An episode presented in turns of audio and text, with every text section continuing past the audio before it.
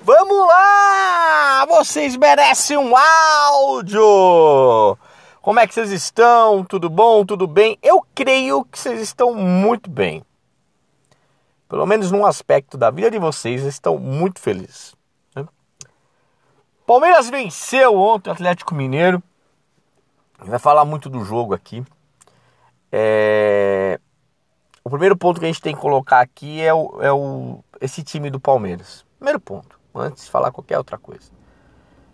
É, é como dar gosto ver um, um time bem treinado. E a palavra é bem essa, um time bem treinado. Né? É um time que, independente a peça que entre, ela performa a sua maneira. Né? independente o, o, como o jogo se mostra, esse time tem a maturidade e o entendimento do que precisa ser feito. É... Todo torcedor do Palmeiras tem que bater no peito assim e falar: olha, meu time é foda. Não tem outra palavra para falar. Não tem. O time é muito acima da média. Muito acima da média. Né? É... O time ontem jogou muito bem, né? Vamos falar um pouco do jogo em si. Né? O primeiro, primeiro tempo foi um, um jogo que o, o, o, Atlético ele abafou o Palmeiras. Teve vários ataques sucessivos, principalmente com o Hulk e o Keno. O Hulk. O Palmeiras demorou para entender a movimentação do Hulk, né? Pois eu vou falar do, do lado do, do Atlético, o, o erro do, do Cuca. Né? Então, nos primeiros 20 minutos de jogo, o, o Atlético mandou na partida. Né? Colocou. Como poderia ser? Joga em casa, com a torcida, precisando do resultado. Foi aquilo que eu falei ontem, que o, o Atlético ia, ia tentar abafar o Palmeiras. Só que o tempo foi passando, esse ímpeto foi diminuindo. E também foi, foi passando o tempo e o Palmeiras foi entendendo o que a partida entregava. E o Palmeiras começou a equilibrar o jogo, equilibrar o jogo, bola na trave, é, anulação do gol impedido com o Ceviche com razão no impedimento, é, o Palmeiras começou a mostrar as caras. Teve um lance pouco antes é, do Rony, é, que foi para fora, e o Palmeiras começou a se soltar. E o que, que aconteceu? Aconteceu mais ou menos o que eu previa. O desespero atleticano, a pressão atleticana foi indo contra ela. Depois de um primeiro tempo é, bom do Atlético, que o Atlético poderia ter feito um, poderia ter feito dois. O segundo tempo, com os ajustes do, do, do João, João Martins, aquela força do Atlético ela foi diminuindo, diminuindo, diminuindo. E uma coisa que está acontecendo no Atlético, e é uma coisa que me surpreendeu muito, né? Porque, óbvio, eu não tenho tempo de acompanhar todo mundo, e eu não, não tinha parado para ver o, o, Atlético do Cuca jogar assim, né? O Cuca ontem ele, ele fez substituições bem amadoras, bem amadoras, bem amadoras, assim, é uma coisa meio desesperadora até. E aí vem muito em conta que eu disse ontem, que o, o, o desespero e a pressão que o, o Atlético está sofrendo ia, ia jogar ao nosso favor. Que foi exatamente o que aconteceu. Né?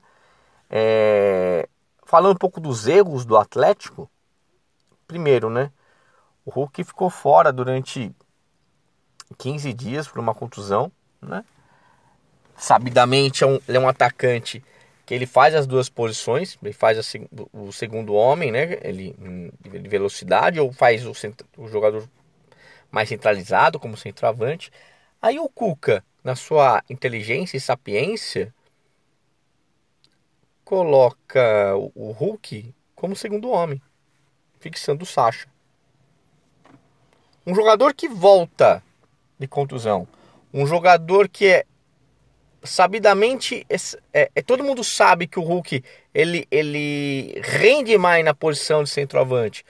É, você coloca ele de lado, que o esforço é muito maior, ainda mais, não podemos esquecer a idade do Hulk, 35 anos. Acabou o primeiro tempo, acabou o Hulk. Fisicamente ele parou. Por quê? Ficou fora há muito tempo. Um jogador já de 35 anos, por mais que ele seja atleticamente um jogador admirável, ele é um jogador é, é muito forte, é, ele também cansa. Vamos falar uma coisa para você? O Cuca, o, o, Hulk é humano também, viu? Não é porque o apelido dele é Hulk, você acha que ele é um super-herói. Ele não é. Né? E, e, você acaba expondo o jogador numa posição que acaba, acaba é, não sendo. Não é legal. Né? Aí acaba o primeiro tempo, o, o, o Cuca tem uma excelente ideia. Tira o amarelado Dodô e coloca o Ademir. Faz um esquema de três zagueiros, né? Joga os seus dois zagueiros e ele recua o Jair para fazer esse terceiro homem. Só que acabou acontecendo. Ele acabou atraindo o Palmeiras do lado direito, já que o, Ademir não tem cacuete de marcação. Verdade, o Dodô tava com amarelo. Mas monta um esquema pro Dodô não fazer falta. Né? E o Palmeiras começa a minar o Atlético. Começa a machucar o Atlético. Machuca uma vez, machuca duas vezes, machuca três vezes. Os escanteios começam a sair. É, essa coisa do escanteio do Palmeiras é algo admirável e, e precisa ser estudado. Né? É, em questão de estatística, os quatro últimos jogos do Palmeiras saíram, é, saíram gols em jogadas de escanteio. Palmeiras fez gols em escanteios praticamente um ano inteiro. E ninguém consegue marcar as jogadas do Palmeiras. Por quê? Porque, na minha opinião, eu vou falar minha opinião, nós temos hoje o melhor batedor brasileiro de escanteios. E não só cobrador direto, ele é um jogador inteligentíssimo nesse tipo de jogada, que é o Scarpa. Tudo é treinado? Sim, é treinado. Mas o jogador que está lá dentro, ele tem que ter a inteligência de quando fazer uma jogada e quando fazer outra. Sendo que no lance do gol, o primeiro escanteio foi batido na marca do pênalti pro Dudu chegar. E aí houve um corte do, acho que foi do Nathan, Nathan Silva. O escanteio é o seguinte, todo mundo tá esperando a bola na área, sai uma bola curta com, com o Marcos Rocha faz a jogada, aí o Scarpa erra o chute. Mas sabe, time campeão tem sorte. Chega no Murilo, o Murilo faz o gol. E o Palmeiras, a partir daquele momento, daquele gol, é... aí ele se torna senhor da partida. Porque aí a partida fica da maneira que ele quer. E aí, aí veio aquela coisa que eu tinha previsto e que realmente aconteceu a pressão interna do Atlético, a pressão externa dos seus jogadores jogou contra.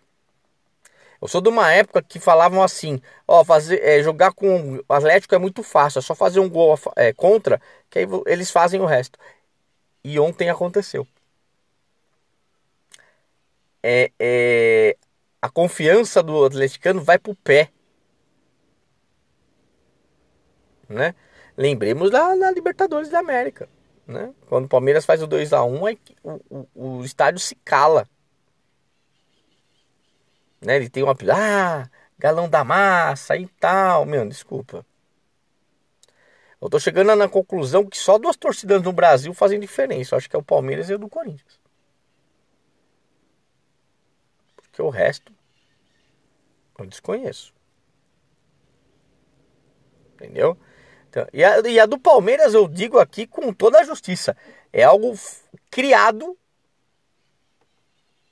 é, colocado na cabeça do torcedor pelo senhor Abel Ferreira. Até então o palmeirense também tinha esse mesmo comportamento.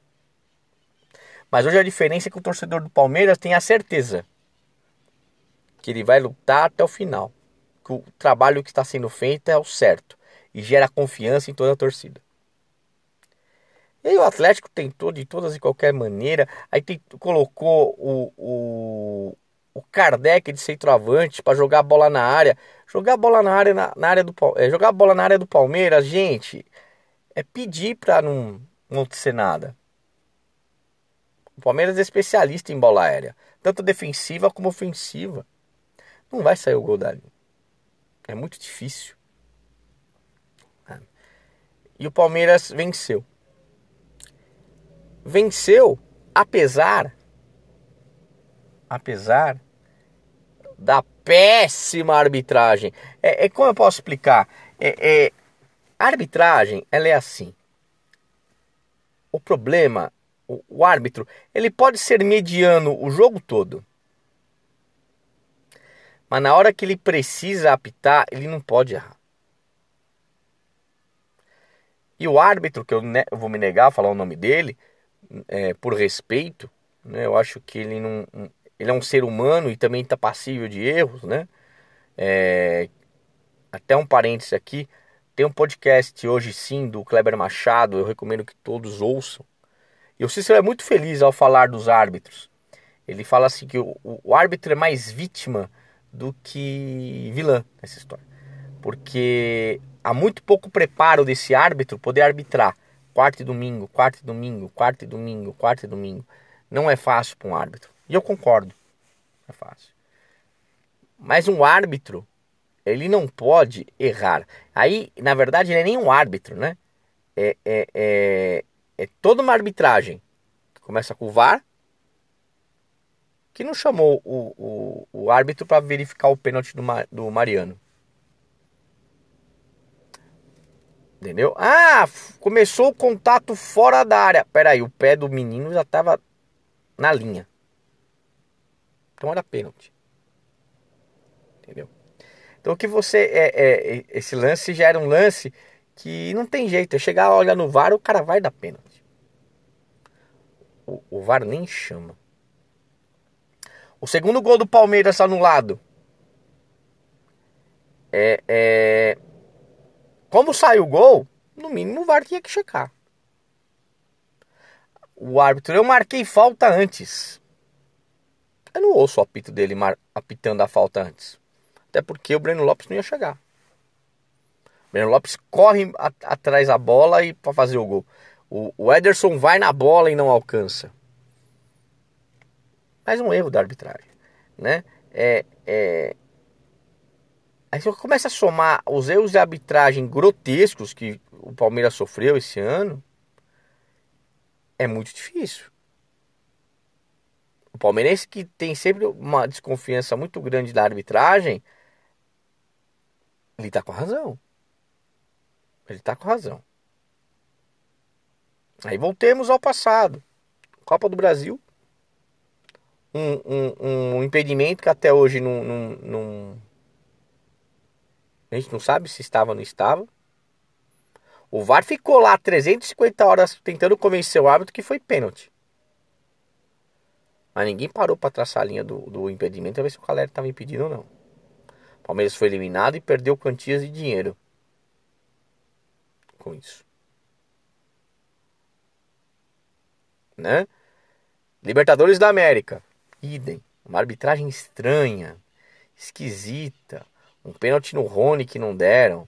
Lances é, é, é, inacreditáveis do árbitro. Para quem não lembra, eu, eu sempre vou lembrar. Tem um lance que o Mike chega sozinho dentro da área. O juiz inventa uma falta que não aconteceu. Só de lance não aconteceu nada. Né? É, o pênalti no Rony que não deram. O Fernandinho que bateu até a sombra o jogo inteiro, o juiz nem, se, indignou, se indignou e dá um cartão. E ontem, esse absurdo que aconteceu. Então a pergunta é: será que o palmeirense não está certo em achar que há algo orquestrado ao Palmeiras não ganhar títulos? Será que é, é há algo por trás de tudo isso? Só que isso, o que, que está acontecendo não só com o palmeirense mas com o time do Palmeiras, o clube do Palmeiras. Está fazendo o Palmeiras ficar mais forte. Porque, como a gente sabe, é, no Palmeiras tudo é mais difícil. Tudo é mais difícil. Então, comissão técnica, jogadores, torcedores já estão se calejando com isso. E eles entendem que se não fizer, der os 110%, eles vão fazer tudo para é, tirar os títulos do Palmeiras. Porque o Palmeiras incomoda. O Palmeiras está num lugar que não é dele. Esse lugar era para ser do Corinthians, como a, a, uma grande força do país. Eles têm que engolir o Palmeiras. O Flamengo está no lugar certo dele. O Palmeiras não. Então o Palmeiras ele sofre por isso. Mas a gente olha o Palmeiras hoje, da maneira que é administrado, como está é, a questão da sua estrutura, a curto prazo, não anima a possibilidade disso mudar. Mudar o que? O protagonismo. O Palmeiras ele está protagonista dos, dos seus do seu nas competições que ele participa. O Palmeiras já está na Libertadores de novo. Ou seja, mais uma participação palmeirense na, na Libertadores. Internamente no Brasil se incomoda pra caramba. Porque vem a mesma história, vem a mesma piadinha, tudo mais. Palmeiras pode ganhar e pode ganhar o Mundial. Aí acabou a piada. Entendeu? É, então, para encerrar o nosso, nosso podcast hoje, o Palmeirense tem que ter muito orgulho do Palmeiras. Muito orgulho. Porque, mesmo contra tudo e contra todos, o Palmeiras consegue performar, o Palmeiras consegue, é, consegue os resultados, a forceps e o Palmeiras é, consegue conseguir os pontos e ser campeão. Já ouvi falar em alguns lugares que nós só, só ganhamos o campeonato brasileiro, só o campeonato brasileiro, como se fosse pouco. E tá tudo bem. O que interessa é que a gente ganhou mais um título brasileiro. Somos o maior time, o, o, o, o time brasileiro com o maior, maior número de títulos no Brasil e eles vão ter que nos alcançar. É como eu dizia o ano passado, né, esse ano, aliás, no começo do ano. Quem tem que se preocupar é o Flamengo, é o Corinthians, é o São Paulo, é o Santos, é o Inter. Eles têm que correr atrás da gente. Nós somos bicampeões da América. Nós somos campeões da Copa do Brasil. Nós somos campeões do, do. Agora provavelmente chegaremos ao 11 título brasileiro. É eles que têm que correr atrás da gente. É eles que têm que contratar. É eles que têm que é, é, é ficar puto conosco. A gente não. A gente está numa fase que a gente é, fica triste sim com a perda de um, de um campeonato como foi a Libertadores, mas entender, o ano que vem tem mais. O ano que vem a gente faz melhor. É isso que você tem que pensar. Seremos campeões brasileiros. E é o que importa. Bem, é isso. O próximo jogo contra Botafogo em Botafogo. Um jogo que, é, se eu esperava um empate e uma vitória nesses dois jogos, né? Um empate contra o Atlético e uma vitória com o Botafogo, eu espero uma vitória com o Botafogo e, e nos distanciamos um pouco mais, né? E, e antes de finalizar, e, e, e não é para jogar água no chope de ninguém, né? é, eu quero parabenizar. É, é, é, aqui é um, é um podcast de palmeirenses, mas palmeirenses é, que gostam de futebol, assistem futebol e, e admiram o futebol como um todo. Então, é, é, eu já fiz isso com os, com os amigos, né, em, em grupos que eu faço parte, e vou parabenizar no podcast. Parabéns ao Fernando Diniz, fazendo um trabalho excepcional, excepcional no Fluminense um, um técnico que já foi taxado de uma série de nomes. E é um técnico que está aprendendo ainda, que está sendo desenvolvido. Ele com um orçamento muito menor que muita gente aí, está em segundo lugar no Campeonato Brasileiro e ainda com chances de ser, ser campeão. Tem que parabenizar o que é certo, tem que parabenizar o que é bacana. E temos que parabenizar o Fernando Diniz sim. Porque o futebol brasileiro carece de boas ideias. Carece de boas ideias. E o Fernando Diniz é, é um oásis no meio desse deserto de, de ideias retrógradas, é, é, ideias é, de defensivo, é de ser defensivista, de resultadista. Parabéns ao Diniz. Eu, eu fico muito satisfeito quando eu vejo um trabalho assim. Caramba, falei pra peste, para não falar outra coisa.